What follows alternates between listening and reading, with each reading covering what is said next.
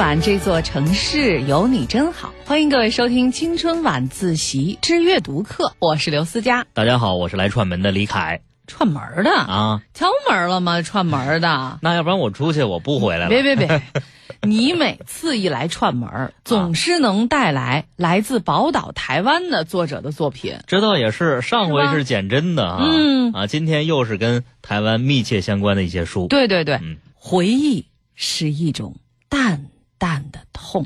我还没什么可回忆的呢。你看，上一本说 谁在银闪闪的地方等你，你就不承认自己老。对啊，然后这本书你又告诉自个儿没回忆，哎呦，我觉得吧，咱们现在还是要面对现实。虽然是在假期，但是我觉得不见得出门旅行是唯一的休假和放松的方式。。哎，其实我我就是特别喜欢在假期的时候，比如说也没不用上班了，对吧？嗯也不用上节目了，嗯然后找一个就全天候看孩子了。嗨，在能够让孩子睡觉之后，世界是我的的时候，嗯啊，捧本书，好好看会儿书，是一特别好的选择。对嗯，你一般看多长时间会睡着？我分什么书啊？有的书呢，其实适合一个人阅读，但不适合在我们的节目里推荐给大家。嗯，所以这样的书我虽然是有很多，但是也是非常的头疼，怎么能介绍给大家？那既然是放假了，我觉得大家其实也可以借由一些美好的隽永的散文，嗯，来体会一下别人的生活和别人的心情。我手中的这本就是《回忆是一种淡淡的痛》。对，这本书不是小说哈，它是一本散文集，对，有很多作者都在里边写了一些自己的文章。而且我看了看哈，在什么豆瓣儿啊之类的，还有不少朋友确实读过这本书，是吧？啊，呃，其实这个有一个最大的问题，你知道吗？这本散文集更多的是反映台湾的一些生活。可能很多北京的朋友会说：“哎呀，台湾离我们实在是太远了。现在不了，我觉得啊很多朋友都去过那儿，而且还有很多朋友喜欢那”儿，是是是，嗯。有人说那是第二故乡嘛，就认为那儿特别好。就好像是能够找到以前，你想他那个字都是繁体字，嗯，竖着写那个什么的，所以就能够找到老电影当中的那种感觉。那这本书呢，我也看到了有一位叫“愉悦爱吃饭”的网名的朋友哈，嗯。他说这本书写的其实是一种简单的温暖。嗯，带着浓浓的台湾味道的随笔集，让本对台湾一无所知的我，好像突然间感觉宝岛台湾近了些。不算薄，包含众多台湾作家学者的随笔集，总能让人看到不一样的台湾，不一样的生活，谜一般的年代。尽管遥远，尽管再多的不方便、不太平，但总归是让人怀念的岁月，怀念的家乡，甚至对于有的人是回不去的家乡。嗯，接下来，鱼鱼爱吃饭就说了，以下简称鱼鱼啊。他说他在这里边最喜欢的一篇还是龙应台的《我们的村落》。嗯，他说不知道为什么每每读到龙应台的文字，明明是针砭时事、鞭辟入里的人，明明这名字听起来也像是个男人，可是写出的文字却充满温情，充满人性。这篇《我们的村落》主要是针对香港大学医学院毕业典礼的演讲。文中提到有关学堂的首任院长 Manson 的一件小事儿。Manson 在担任伦敦殖民部的医疗顾问时，注意到一个现象，就是百分之九十的体检者都有一口烂牙，体检不合格也就不能申请到热带亚非地区下层的工作。于是他给上司写了一封信，建议政府为贫困的人提供牙医服务。你会发现，对于同一件事儿，普通人或许就理所当然的忽视了，而那些伟大的人，在看到烂牙的同时，也看到人的存在状态。而这些极其普通的日常生活的判断与抉择，正是决定了我们是什么样的人，会成就什么。嗯，其实这本书呢还收录了这个王文华的一篇小文哈，嗯叫“现在就是最好的状态”。我觉得一读他这个名字就觉得别老回忆啊，不错是吧？是吧？现在我给你找找这篇啊，你待会儿就得念这行篇。行行行，嗯呃，这篇文章呢是让他想起了很多人，这是刚才说余玉啊，嗯呃，为了那个工作忽视健康的人，忽视家庭儿女的人，追求利益忽略自己底线，甚至忽略朋友、利用朋友的人。嗯有时候啊，我们应该搞清楚自己想要的是什么，该喊停的时候就喊停，该行动的时候就行动。嗯，不要到了最后失去那些后顾之忧之后，才发现那些才是活着的目的。哟，这挺深的哎。对，散文嘛，形散而神不散啊。哦，这些你都都了解哈。谢谢你，我上过大学哈。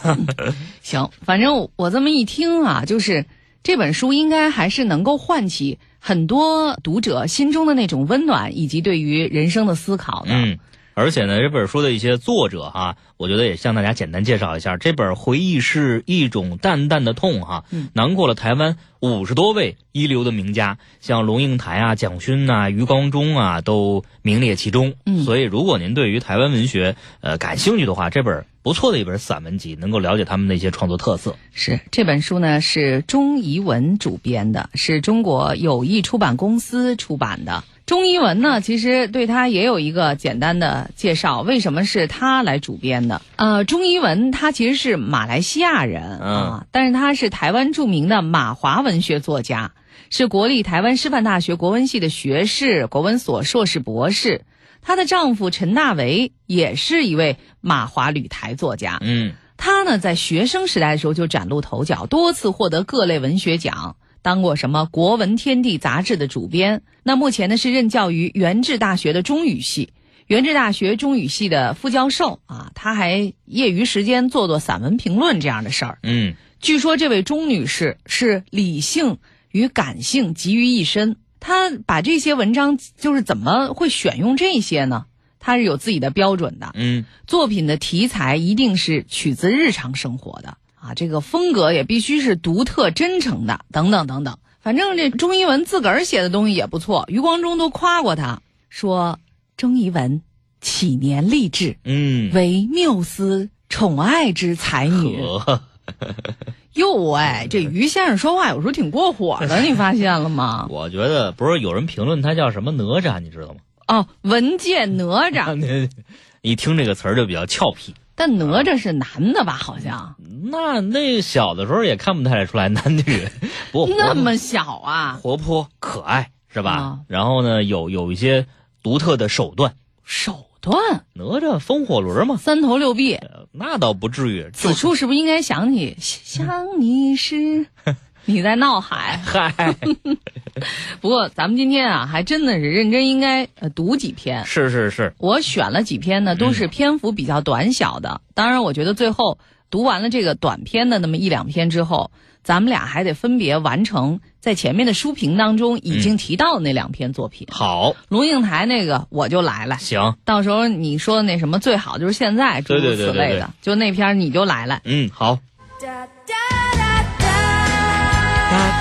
哒我好想放假。看你这么开心，你是要去哪儿玩呢？我要去考古，去看野生动物，去看书，去散心，还有好多好吃的。你想要的这里都有。青春晚自习，十月，你好。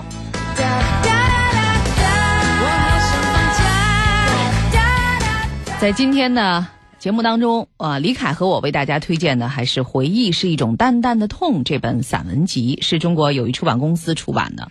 不过我得说一句话，嗯这封面装帧吧，有点造假的嫌疑。为什么呢？你看它这个封面整体当然不错了哈，啊感觉就是什么乡情啊、生活呀、啊这种感觉。但是你看左上角，龙应台、嗯蒋勋等著，啊，什么就是个散文集，就是一人一篇儿那种，怎么能叫等住等呢？啊等，等了多多长时间了？等，反正这就是一个噱头啊，这个无伤大雅。嗯，首先，我来给大家朗诵一篇名叫《琼瑶与我》的散文，好，作者林青霞。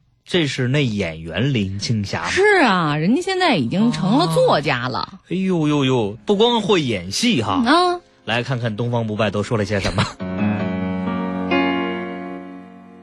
琼瑶姐和我的命运，都是因为同一本书而改变了自己的一生，而这本书令我们在很年轻的时候就成了名。十七岁那年，高中毕业，走出校门，脱下校服，烫了头发，走在台北西门町街头，让星探发现了，介绍给八十年代电影公司。电影公司送我一本小说。窗外，小说第一页，江艳蓉，纤细瘦小，一对如梦如雾的眼睛，带着几分忧郁，两条露在短袖白衬衫下的胳膊，苍白瘦小，看起来可怜生生。小说第二页，江艳荣心不在焉地缓缓迈着步子，正沉浸在一个他自己的世界里，一个不为外人所知的世界。我当时心想，这不就是我吗？我天生纤细瘦小，敏感忧郁，看起来比实际年龄小三岁。初中三年加上高中三年，每天上学和回家都得走上十分钟的路，而这十分钟，我总是陶醉在自我的幻想世界中，天马行空的胡思乱想。看完窗外，我深深感觉，窗外。正是为我而写的，而江艳荣这个角色，舍我其谁呢？八十年代电影公司导演宋存寿果然确定由我饰演窗外里的江艳荣。当时母亲坚决反对我走入娱乐圈，我想拍的意愿正如小说里江艳荣爱老师康南那样的坚定。母亲为此卧床三日不起，最后还是拗不过我。转眼间，三十九年过去了。当年母亲拿着剧本，牵着怯生生的我到电影公司，那画面，仿佛就在眼前。拍摄《窗外》，可以说是我一生中最快乐的日子。戏里江艳荣最要好的同学周雅安，正是我高中的同窗好友张丽人。拍这部戏，就仿佛是我们高中生活的延续，对我们来说，没什么难度。导演直夸我们演的自然。记得有一场戏，我喝醉酒，躺在老师康南床上的亲热戏，我不让张丽人看，他爬上隔壁墙很高的窗台上张望，我怎么也不肯演，导演没法儿只好把他关起来。为了这个，他气了我好几天。虽然母亲和我在剧本里打了很多叉叉，最后导演还是拍了一场接吻戏和许多场。夫妻吵架的戏，因为我刚从学校毕业，很怕老师和同学们看到会笑，所以好希望这部电影不要在台湾上演。没想到，正如我当年所愿，《窗外》一直到今天都没在台湾正式上映。琼瑶姐总是一头长发往后拢，整整齐齐地落在她笔直的脊背上，小碎花上衣衬一条长裤。第一次见到他，他就是这样打扮。那是我拍《窗外》四年后的事儿。他和平鑫涛到我永康街的家，邀请我拍摄他们合组的巨星电影公司的创业作《我是一片云》。平先生温文尔雅，他们两人名气都很大，态度却很诚恳。我们很快就把事情谈成了，我大大的松了一口气，拍拍胸口说：“见他们之前好怕，好紧张。”他们也拍拍胸口说：“见我和我父母之前也好害怕，好紧张。”结果大家笑成一团。从一九七六年到一九八二年，我为巨星拍了八部琼瑶姐的小说。我是一片云，奔向彩虹，月朦胧，鸟朦胧，一颗红豆，燕儿在林梢，彩霞满天，金盏花，燃烧吧，火鸟。之前的一九七二年到一九七六年，已经拍了四部不是巨星制作的琼瑶电影，《窗外》《女朋友》《在水一方》《秋歌》，可以说我的青春期，在我生命中最璀璨的十年，都和琼瑶姐有着密切的关系。少女情怀总是诗，那十年我如诗的情怀，总是和琼瑶小说交错编织。那些忙碌的岁月，除了在睡梦中，就是在拍戏现场饰演某一个角色，生活如梦似真。偶尔有几个小时不睡觉、不拍戏，做回自己的时候，我会跑到琼瑶家倾吐心事。琼瑶姐总是奉上一杯清茶，优雅地坐在她家客厅沙发上，耐心地倾听我的故事。我们时而蹙眉，时而失笑。她写出千千万万。少男少女的心事，所以我们也有许许多多的共同语言。有时一聊就到半夜两三点。有人说琼瑶的书是为我而写，我倒认为是我的性格和外形正好符合琼瑶姐小说中的人物。那些年，母亲经常为我的恋情和婚姻大事操心，不时打电话给琼瑶姐了解我的状况。琼瑶姐形容母亲爱我，爱的就如母猫衔着她的小猫，不知道放在什么地方才能安全。最近重新翻看窗外，原来琼瑶姐也是这样形容江艳蓉的母亲。从十七岁饰演窗外的少女，到现在拥有三个女儿的母亲，我很理解江艳蓉的情感，也能体会江母爱女之心切。心想，如果我和女儿是这对母女，我会怎么处理？于是我推开艾琳的房门，她正在书桌前对着计算机做功课，一头如丝的秀发垂到肩膀，望着她姣好清秀的脸孔，我看傻了。她今年十五岁，出落的有如我演窗外时候的模样。我坐到他身边，跟他讲窗外的故事。如果你是江艳蓉的母亲，你会怎么做？我很茫然。年龄不是问题，我会先了解那个老师是不是真的对我女儿好。他们年龄相差二十岁。他看我一副紧张兮兮的样子，想笑，小手一摆，淡淡的说。我是不会交这个男朋友的。七十年代末，忘了是哪年哪月哪日，有一个黄昏，我正好走在琼瑶姐仁爱路的家附近，突然想起找她聊天于是就按了门铃。一进门见她神情黯然，垂手独坐窗前的沙发上。待我走近，她悠悠地说：“听说某某死了，谁？我老师。”窗内的灯一直没开，窗外橙红的落日渐渐消失，我脑子里泛起的竟然是读书时期看的一部《窗外》黑白片。电影的最后一个画面是江艳蓉的背影，她独自走在偌大的校园操场，镜头慢慢拉开，背影越来越小，越来越小。琼瑶姐从来没有跟我谈起她的爱情故事。依稀记得平先生曾经说过，琼瑶姐写完《烟雨蒙蒙》后，从高雄到台北接受他安排的记者访问。回去时，平先生送她去车站，不知怎么，居然跟他一起上了火车，在车上聊了很多很多。结果，他一直聊到台中才下车。我听了很感动，问他聊了些什么，他说。他们的话题围绕着琼瑶姐的小说《窗外》《六个梦》和《烟雨蒙蒙传》，但是大部分时间都是在谈窗外。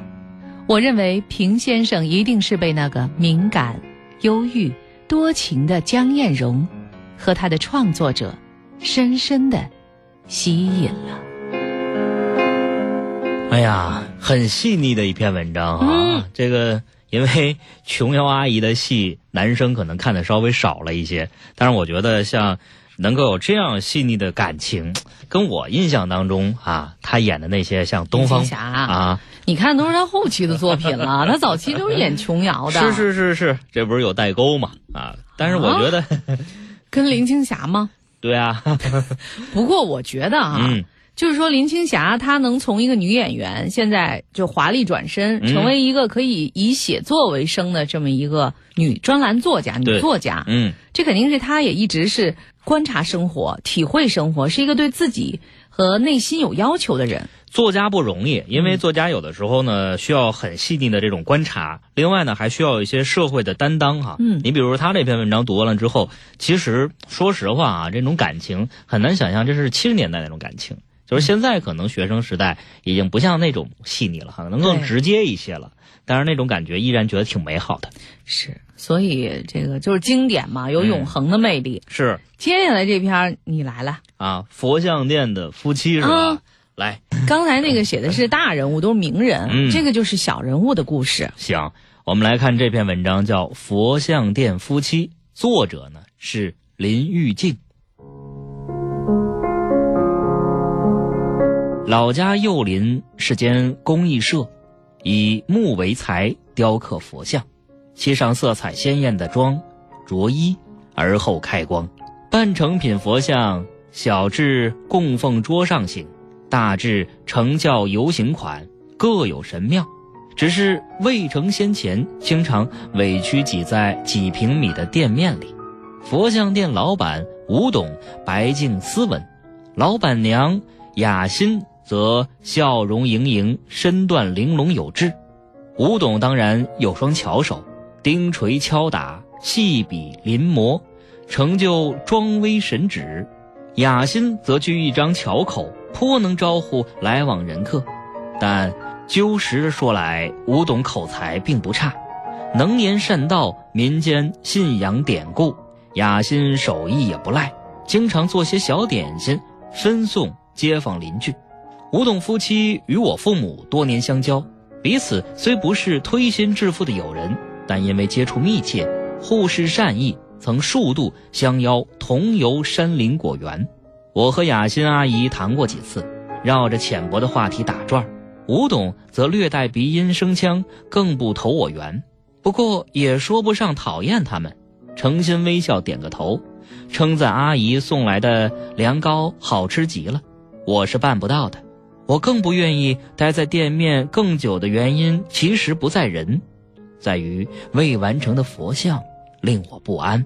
我并不特定宗教信仰，喜欢唱圣歌，也随俗拿香，但拜拜时又不知该睁眼还是合眼，不知哪个香炉该插几柱。我可以望着天空中的一片云，捻起海滩上的一粒沙，感动得泪流满面，但很难痛哭流涕膜拜一尊雕像。具体化的神，太似人。然而小屋里排排坐的神明如此逼近，我这不虔不敬、沾昏妄想的躯壳是否被一览无余？吴董说：“放轻松啦，点睛前未有神性，开光后则万不可读。”吴董真是个轻松，手持彩笔，谈笑自如。来客吐槟榔汁在佛像旁的盆栽里，或者开黄腔解闷都无妨。偏偏我是个在滑坡理论上刹不住脚的人。所谓滑坡理论，以堕胎为例，赞成怀孕初期可以拿掉孩子的人认为，受孕前三个月只是生物学上的单纯的胚胎，可以不当人；但三个月是十二周或碰运气的八十九到九十二天，谁能肯定受精时辰呢？三个月前胎儿果真无灵无感，不要争议。若非坚决反对堕胎，则时间点永远无解，生命绵延，没有阶段式跳跃的时机可以拿捏。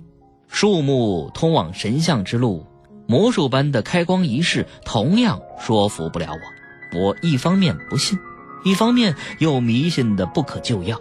雅欣知我是茶，考上大学的时候，他送来附有滤网的不锈钢小壶。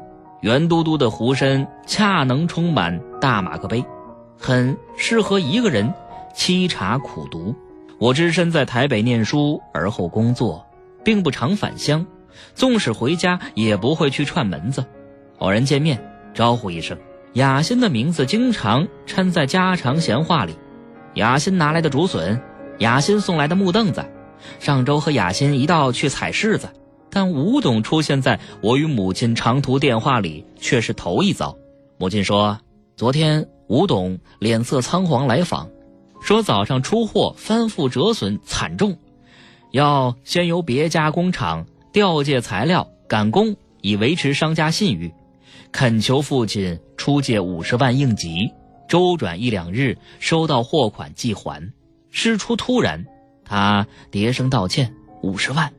父亲大惊，月底所有药商同时涌来请款，加上发放全数员工薪水，也要不了那么多。家中怎会有这些钞票呢？吴董眼眶泛红，低声下气：“麻烦您领给我吧，三点半前一定要存进银行啊，不然，不然，不然我们父亲借钱与人向来千万谨慎，谨慎的不近人情。”但他说，这般不近人情，才能长远保持亲情友情，而且维持小家庭的安定。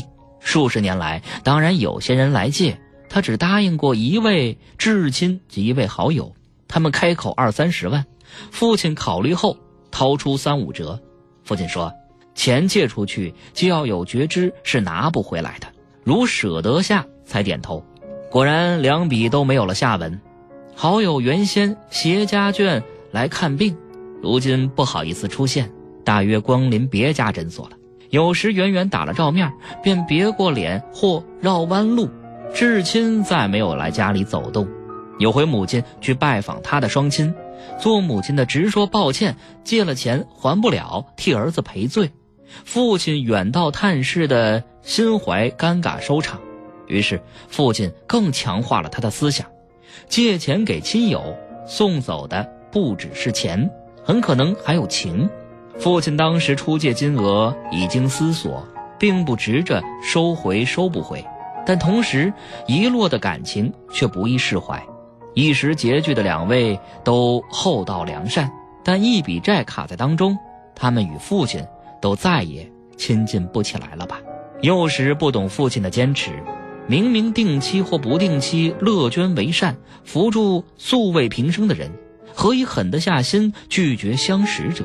但出了社会，有了收入，被借过钱，见了财务引发的纷争，才逐渐明白父亲的理。所以，对于父亲居然就急急匆匆地奔走银行，东凑西凑。捧着牛皮纸包进古董店里，全家人都觉得不可思议。大概是救急不救穷的俗语，让父亲忘了他借出一样是辛苦挣来的钞票，而且可能一去无回。第二天便有消息传来，吴董和雅欣签赌欠下巨款，越散越多，越陷越深，粒粒相滚，终被钱庄逼债，借遍了邻舍亲友。一家人不知何处避难去了，铁门深锁。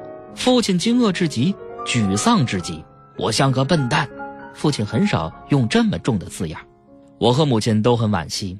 那之后好一阵子，我们想买件衣服、吃顿好菜的时候，便会想起那叠厚厚的钞票。不过，我们更心疼的是父亲。钱毕竟是他赚的，而且这次欺骗戳伤了他理智判断的自信。当左邻右舍串联要诉诸法律时，父亲并没有参与，他不想再赔上更多的时间跟精神，但确实很难原谅。尤其不久有传言来，父亲会被借这笔钱是他的结束。也有人说，当雅欣知道邻居朋友联合要告他，一副对人性失望透顶的模样，说：“没想到你们会告我，居然这样无情啊！”然后听说他们读高中的儿子。出了车祸，几个月后，幼林搬来新房客，同样开启佛像公益社。新老板周大哥据说是吴董的徒弟，我没再进去过。这回倒不是因为佛像令我心慌，我只是不想见到吴董的传人。两三年后，有一次回家，发现周大哥的喜帖，讶异父母就要出席。父亲说：“终究是邻居。”况且周大哥是踏实的人，师徒传承的手艺不是性情，为人处事还是宽厚些好。吴董和雅欣的名字很少被再次提起，偶尔谈到，摇摇头，叹口气，想着他们的儿子伤势是否完全恢复，成长过程苦不苦，怨不怨。前日与母亲通电话，母亲问我正在做啥，我说刚用五十万的茶壶泡茶喝。母亲愣了一会儿，会意的笑了，说：“这么说来，我也正坐在五十万的凳子上同你说话呢。”哎呀，借给邻居去还赌债了是吧？对啊，然后血本无归，五十万的茶壶，五十万的凳子。嗯，其实这个写的是怎么说呢？这个小人物的悲欢离合，嗯，但是这里边其实也有小人物的那种。庸俗和狡诈在里头。对，当然我们也看到更多的是人性的挣扎。你比如说，他的父亲先开始有明确的自我观念，就是不借钱，借完了之后就有去无回。嗯，当然在朋友，比如说邻居有难的时候，纠结了一会儿，挣扎了一下，还是去借钱了。这些都是人性的美。后来人家也不再去想，还想到他们家孩子出车祸之后这身体恢复的如何哈。嗯，所以我觉得人性还是本善的。是吧？嗯，你是从这个角度去理解？对啊，你从哪个角度啊？没有没有，我是觉得，就是可能真的不同的人看这篇文章会看到不同的东西，嗯，这也就是文学作品带给每个人的享受，是，它是独特的嘛。嗯，所以我觉得有的时候读这样的文章哈，对于我们来说，一方面看散文是了解当地的这种风土人情哈，嗯，包括我觉得更多的是对于一些比如人性的思考。或者当这样的考验摆在您面前的时候，您是如何选择？哎，哪天我向你借五十万？嗯，没有。不不，那算算成人民币的话，也就十几万块钱。哦，啊那个也，你容我凑两年，你容我紧紧手，就凭哎咱们俩这关系，肯定得得给你啊，是吧？啊，真的吗？你给我三年，嗨，我攒一攒。其实这本书里头，就是因为写到了台湾的那些市井生活，我才觉得更有意思啊。嗯，好像一本书虽然是这个印刷出来的，但不知道为什么感觉热气腾腾的。是特别的鲜活。其实我曾经还看过有些人说，你比如说像台湾，嗯呃，它毕竟是一个岛嘛，所以这种岛民心态，他们会是一种什么样的感受？嗯其实我觉得读完这本书，可能更多的让我们觉得老百姓、普通人的想法，可能让我们觉得更为的真实。是，来看看这个普通人当中的名人吧。嗯、谁呀？龙应台哎呦，啊，就是一开始咱们所说那书评当中提到的《我们的村落》这一篇。是这个作者的名字特别像个男人，对啊，读完了之后才知道原来是个女人。嗨，它里头其实是演讲稿啊。嗯今天我们为大家推荐的这本书呢，是钟怡文主编的，中国友谊出版公司出版的《回忆是一种淡淡的痛》。嗯，下面为大家选读龙应台的作品《我们的村落》这一篇，学成二期。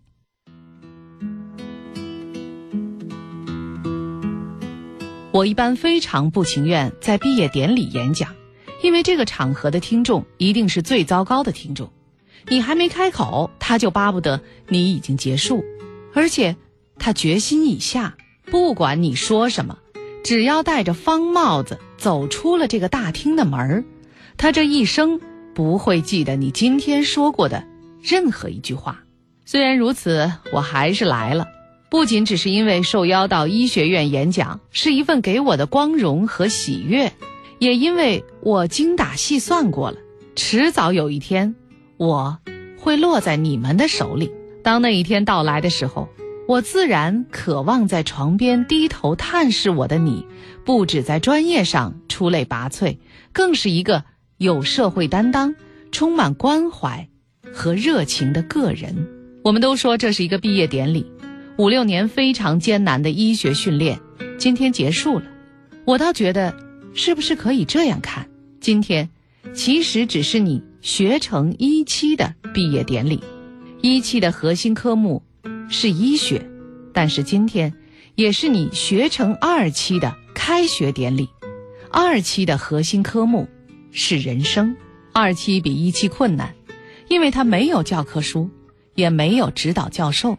在今天的十五分钟里，我打算和你们分享的是一点点我自己的人生笔记、奶粉和头虱。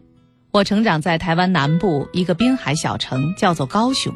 一九六一年，小学二年级发生了一件大事，班上一个女生突然严重呕吐，被紧急送到医院。没多久，学校就让我们都回家了，全市的学校关闭。过了一段日子，当我们再回到学校的时候，班上几个小朋友的座位是空的。那是我第一次听到有一种病名叫霍乱。我们当时当然不知道，高雄的邻村香港在同时被同一波传染病袭击，十五个人死亡。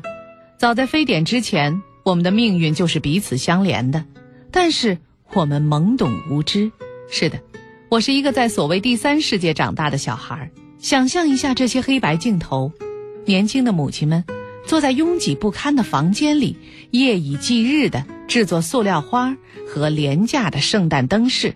孩子们满地乱跑，身上穿的可能是美元奶粉袋裁剪出来的 T 恤衫。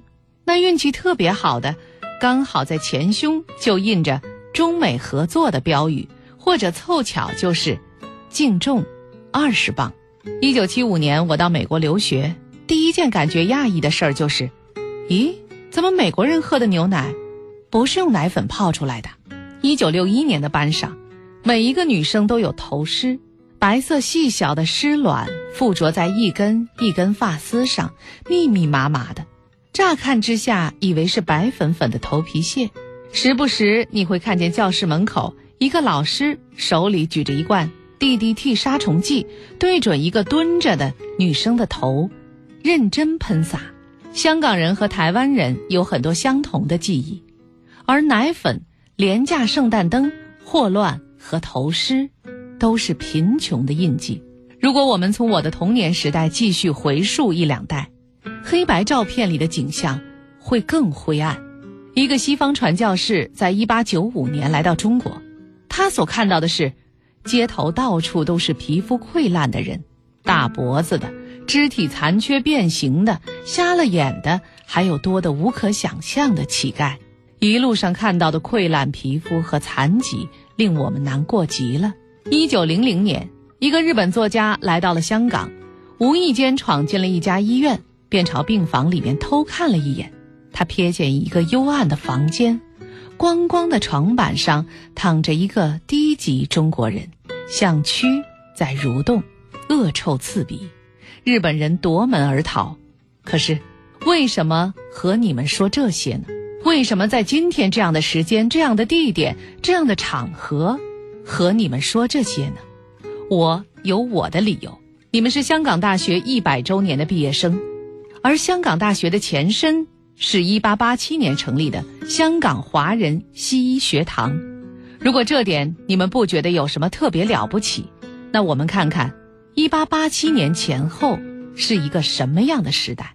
我们不妨记得，在一八八七年，尸体的解剖在大多数中国人眼中还是大逆不道的，而西医学堂已经要求他的学生必修解剖课。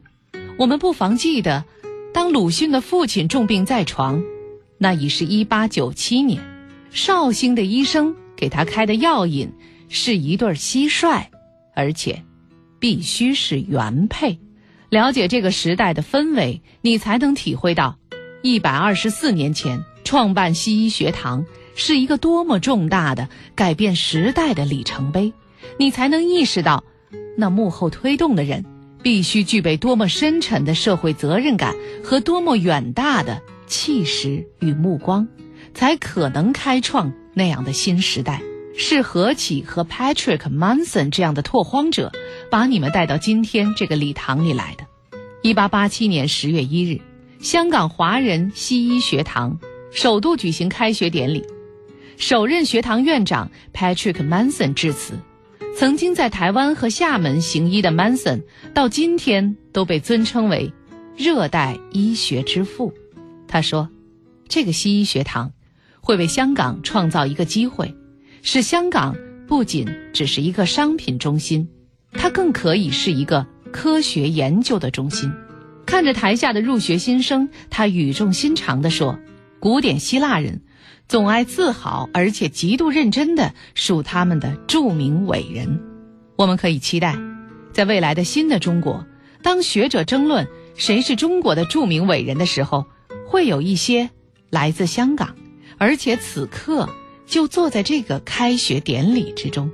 三十多个学生参加了1887年的开学典礼，学习五年之后，1892年的首届毕业生却只有两名，其中一个成为婆罗洲山打根的小镇医生，另一个觉得医治个别病人远不如医治整个国家，于是决定放弃行医，彻底改行。这个学名登记为孙逸仙的学生，起先只有一个非常小的计划，有点像今天的大学生利用暑假去做小区服务。他走在香港的街头，看见英国管理的城市如此井然有序，惊异之余百思不解：为什么只隔四五十里的距离，自己的家乡一个叫香山的小城却是如此混乱落后？他的小计划就是把香山。变成一个小香港，说到做到。二十多岁的西医学堂学生孙逸仙，利用寒暑假期回到家乡，号召同村的青年出来铺桥修路，目标是修出一条路，将两个邻村连通起来。这个小计划最后由于地方吏治的腐败以失败告终。小计划的失败震撼了他，他于是转而进行一个略大的计划，就是推翻整个帝国。从 Manson 一八八七年的开学致辞到今天二零一一年的毕业演讲，我们的生活方式有了深刻的改变，而这些改变来自一些特殊的人。目光如炬者革新了教育制度，行动如剑者改造了整个国家，还有很多既聪慧又锲而不舍的人发明了各种疫苗。今天你我所处的世界，天花彻底灭绝，疟疾和霍乱病毒已经相当程度被控制。台湾和香港的女生已经不知道有头虱这个东西。西医学堂创立一百二十四年之后的今天，港大医学院。培养出很多很多世界顶尖的学者和医生，为全球小区的幸福做贡献，而你们正是踏着这个传统的足迹一路走来的。篇文章没有完，嗯，但我怎么能不把最后那篇留给你一些时间呢？就是我想现在就是最好的状态啊！我觉得大家刚才体会一下他那个演讲就差不多了，是啊，鼓励那些毕业生。来，我们来看王文华的这篇文章，叫《现在是最好的状态》。今天我们为大家推荐的这本书是《回忆是一种淡淡的痛》。没错。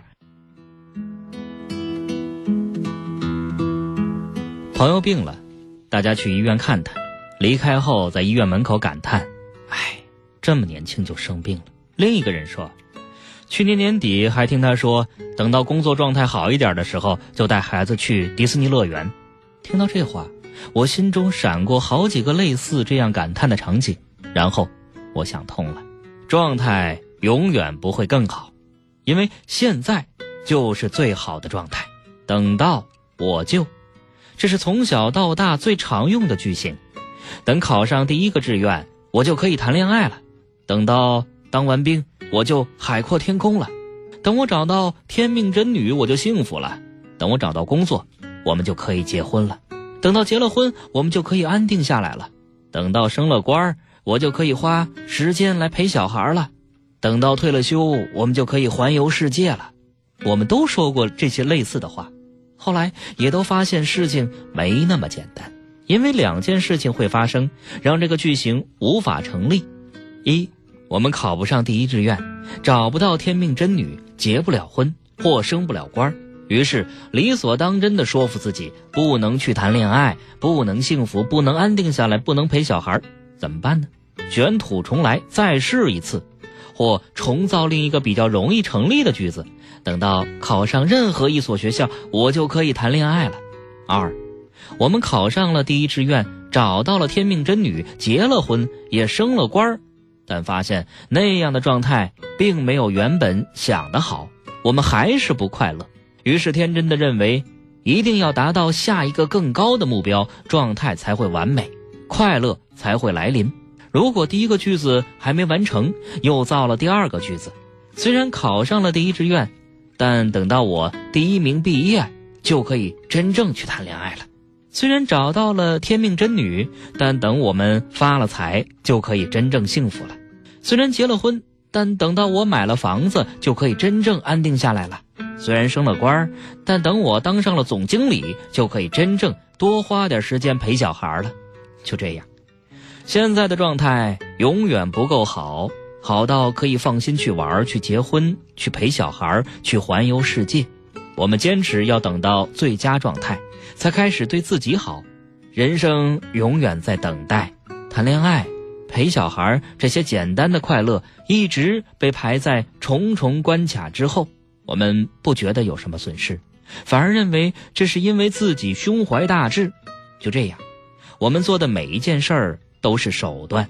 考上了第一志愿是为了要第一名毕业，升了官是为了要当上总经理。活着，永远是在布局。醒来就开始算计。我们不敢开香槟。因为还要再接再厉，不敢休假，因为对手都在打拼。我们不允许自己快乐，不允许自己关机，然后给了这种生活方式一个好听的名字，叫生涯规划。算计和规划没什么不好，没有算计和规划的人生，活不出浓度和深度。但算计和规划会上瘾，很少人能在过头之后喊停。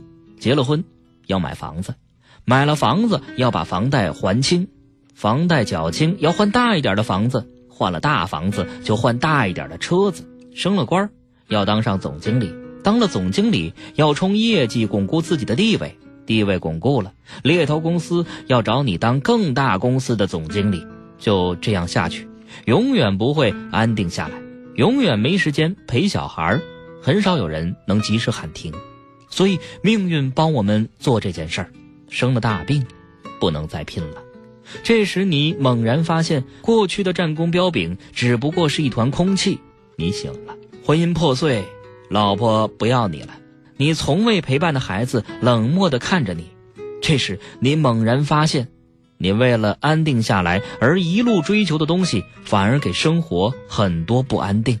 你醒了，醒了还算幸运；没醒的人，在老婆孩子走了后，变本加厉地投入工作，因为突然没了后顾之忧。其实那些后顾之忧才是活着的目的。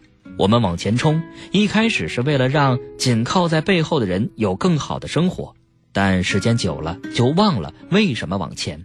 同时，也把原本紧靠在背后的人远远地抛在另一个星球，瞻前顾后，让生命更深刻。一味地向前冲很容易，就像开车只会往前开。开车的乐趣，除了加速之外，还要减速、转弯、倒车、停车。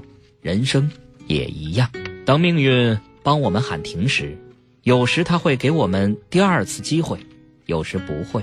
有第二次机会的，彻底改变了优先级或思考逻辑，赢回后半个人生。虽然只有半个，已是大幸。没有第二次机会的，就变成朋友在医院外的感叹对象。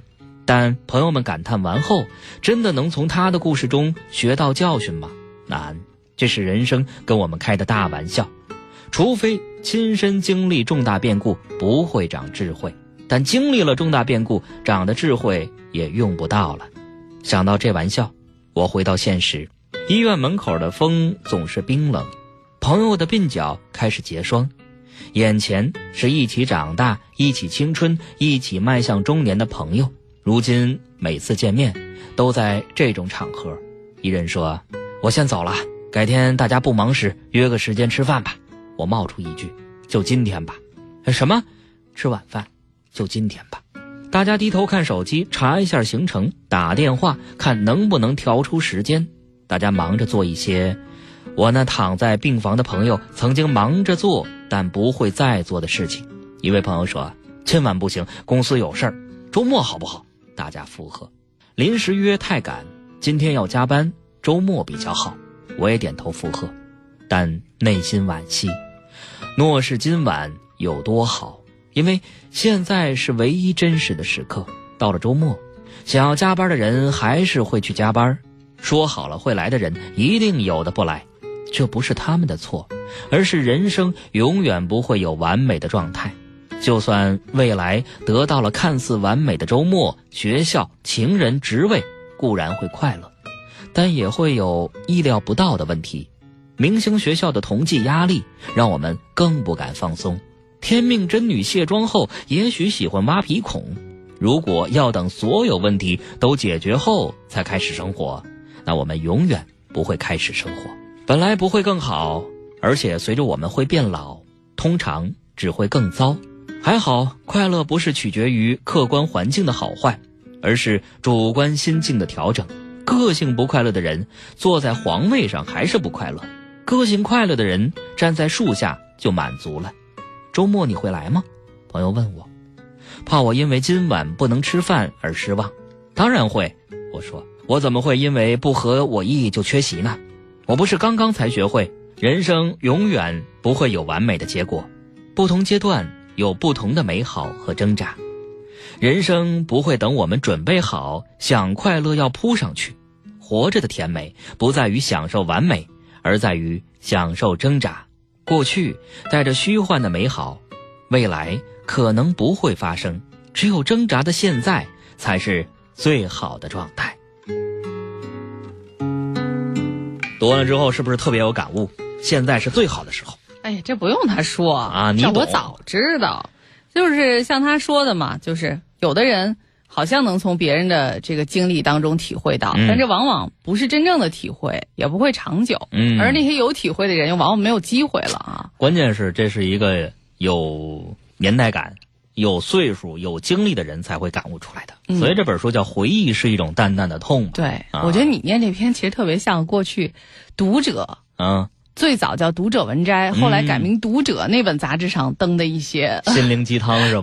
对对对，有点那个意思。但它确实这个鸡汤还是有一些深度的，嗯就是熬了有些日子了。是是是，老汤，这属 这属于，我觉得啊，有一个叫一蓑烟雨半书香的一位朋友，嗯他写的这个读后感，呃，也许就是因为他读了你刚才读的那篇文章，嗯，他写的读后感的名字叫《要活出自己的模样》。哎呦，他说了些什么呢？他当中有这么两句话，他说，在当下的繁华与芜杂中，心中总有一个角落安放着本初的纯真与美丽。正是这种淡淡静静的温柔，才使我们在感怀青春不再来的同时，仍满怀对于生活的希望。是的，我明白了，对自己不想要的生活，不必永远沉默。生活中必须学会拒绝。我们趁早要活出自己的模样。嗯嗯，就是说呀，这个怎么说呢？我觉得最后的问题在于，等有一天我跟思佳真的退休的时候，嗯回忆今不远了。回忆今天的时候，不会觉得真的是一种痛啊。嗯，其实就是每个人，就是其实你不要老总幻想着去改变命运、嗯啊，那个不切实际。但是当你知道可能命运的大事是无法改变的，或你无力改变的时候，仍然能轻盈的面对每一天，哎，我觉得这就挺好。是，所以呢，今天这本书送给大家，大家要是觉得听完之后还能睡得着，那你就睡。如果听完了之后睡不着，证明兴许听进去了，是对吧？，那为了以后更好的能够睡得香，嗯嗯，所以这就是今天的青春晚自习阅读课带给大家的回忆是一种淡淡的痛，是中国友谊出版公司出版的钟一文主编的书。我是刘思佳，我是李凯。感谢各位的收听和陪伴，晚安各位，晚安北京。湖水守候着沉默，等待天边的月。孤独的水面却漆黑整夜。